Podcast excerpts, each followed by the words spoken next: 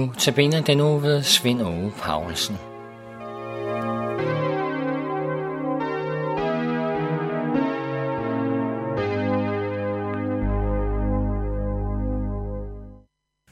I Lukas kapitel 4, vers 21-30 står, Der begyndte han at tale til dem og sagde, I dag er det skriftord, som lød i jeres ører, gå i opfyldelse. Alle gav de ham deres bifald og undrede sig over de nådefulde ord, som udgik af hans mund, og de spurgte, er det ikke Josefs søn? Han svarede dem, I vil sikkert bruge den talemåde mod mig, læge, læg dig selv. Og sige, vi har hørt alt det, der er sket i Kapernaum. Gør det samme her i din hjemby. Men han sagde, sandelig siger jeg jer, ingen profet er anerkendt i sin hjemby.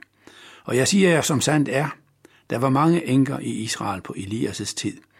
Dengang himlen var lukket i tre år og seks måneder, så der blev stor hungersnød i landet. Og Elias blev ikke sendt til nogen af dem, men til enken i Sarepta i Sidons land. Og der var mange spedalske i Israel på profeten Elias' tid. Og ingen af dem blev renset, men det blev syren, Naaman.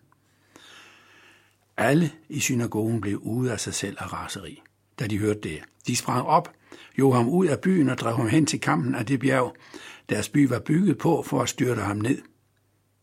Men han bærede sig vej imellem dem og gik. Hvad der egentlig sker nu her, er ganske overraskende. Først bifalder tilhørende helt, hvad Jesus har sagt ud fra Esajas 61, vers 1 og 2. Det er jo nogle dejlige vers med løfter om lys og fremtid. Og den fremtid, som skal blive udvirket af en, den længe ventede, en messias, en der er salvet af Gud til den tjeneste, som jøderne mener må være at kaste fjenden, aktuelt de romerske besvætter ud, og så oprette Guds rige for jøderne. Det glæder tilhøren sig til, sig til og glæder sig over. Men da Jesus aktualiserer disse vers til, at det sker nu ved ham, så bakker de. For han er jo bare Josefs søn, en fra byen her, som er vokset op derhen om hjørnet ved tømmeren. Det kunne de ikke få til at stemme. For han var jo bare et menneske ligesom dem. Der var ikke noget særligt at se på ham, og slet ikke, at han skulle være salvet af Gud til sin tjeneste. Ligesom en konge bliver salvet, salvet af det store råd til sin tjeneste. Nej, nu gik ham Jesus for langt. Nu rapplede det for ham. Godt nok havde han udvirket nogle under i Kapernaum, men at han skulle være salvet af Gud og sendt til at iværksætte alt det profeten Esajas havde lovet, det kunne ikke passe. En sådan udsending fra Gud måtte jo have en ganske anden fremtoning end bare ham, tømmerens søn. Vi, der kan se det hele i historiens lys, kan godt blive forarvet over de stivsendede jøder, der blankt afviste Guds udsending. Men de var næppe anderledes end os i dag. Vi oplever jo også mennesker, der kan helbrede ved bøn, eller ved alternative metoder, såsom chakra-massage og meget andet. Deres metoder virker måske nok, ofte kun for en tid, men de er jo ikke noget særligt. Og hende, der startede den alternative behandling for en generation siden, hun døde faktisk ret tidligt af sygdom.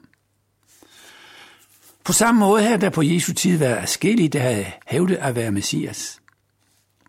Men de hidtidige påståede messiaser døde som alle andre og forsvandt ud af historien. Så naturligt nok, og en ganske øh, menneskelig indstilling, at tilhørende her ikke bare faldt pladask for ham tømmersanden. Ja, realiteten er jo, at Jesus ikke for alvor blev anerkendt som messias. Det blev han først efter opstandelsen fra de døde.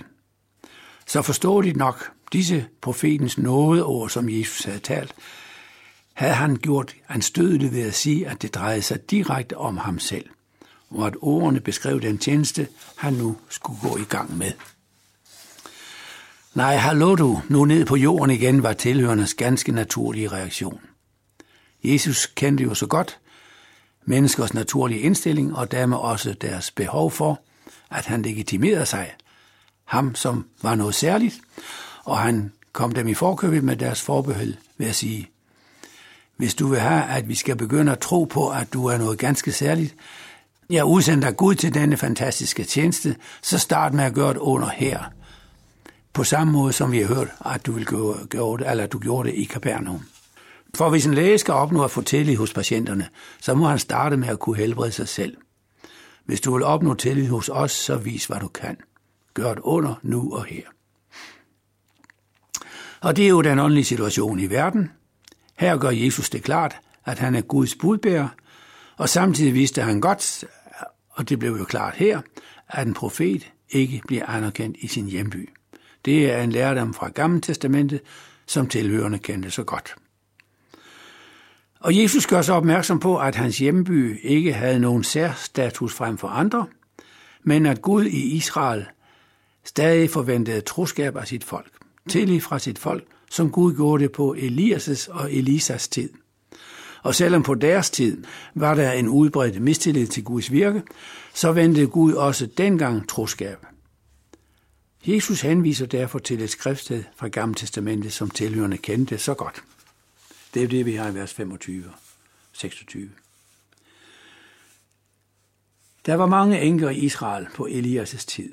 Dengang himlen var lukket i tre år og seks måneder, så der blev stor hungersnød i hele landet. Og Elias blev ikke sendt til nogen af dem, men til enken i Sarepta i Sidons land. Sarepta lå ikke i Israel, men i det syriske område. Derfor blev Elias sendt for at afhjælpe den hungersnød, som også var der, på samme måde som den var i Israel. Men i Israel ville man ikke tage imod en profet. Og derfor sendte Gud Elias op til det område, et hedensk område. Der ville man godt tage imod en profet. Og Elias afhjalp enkens nød deroppe. Endnu et eksempel kommer Jesus med om Israels mistillid. Det har vi i vers 27. Og der var mange spedalske Israel-profeten Elias' tid, og en af dem blev renset, men det blev syren Naaman. Her blev en syg renset fra sin spedalskhed, og det var ikke en israelit, ikke en af Guds folk, men en hedning. Aramæernes herfører, Naaman en syre. Og dermed sagde Jesus indirekte til israelitterne, Guds folk turde ikke stole på, at Gud kunne hjælpe dem i deres situation. Men hedningerne turde. Og det var Guds folk problem dengang, og det var det stadigvæk den der i Nazareth. Hvilken fornærmelse Jesus der kommer med. Og så midt i en jødisk synagoge i fortsættelse af gudstjenesten. En lønsstemning bullerede frem mod ham. En af raseri skulle han, tømmerens søn, kritisere Israels folk, Guds folk på den måde, og oven i køb i Guds hus. Nej, ud af synagogen med ham. Ja, helt væk med ham. De drev ham ud af byen hen til bjergkanten for at styrte ham ned. Måske har de haft til hensigt at stene ham, for det han havde givet udtryk for, det nærmede sig jo blasfemi, Guds bespottelse. Og straffen for det var stening. Og det fandt sted på den måde, at forbryderen blev skubbet ned ad en skrant, og en regn af store stenblokke slænges efter ham, indtil han døde. Men sådan gik det ikke den dag. Jesus banede sig blot vej imellem dem, imellem de vrede israelitter, og gik, står der kort og godt. Vi fortsætter der i morgen.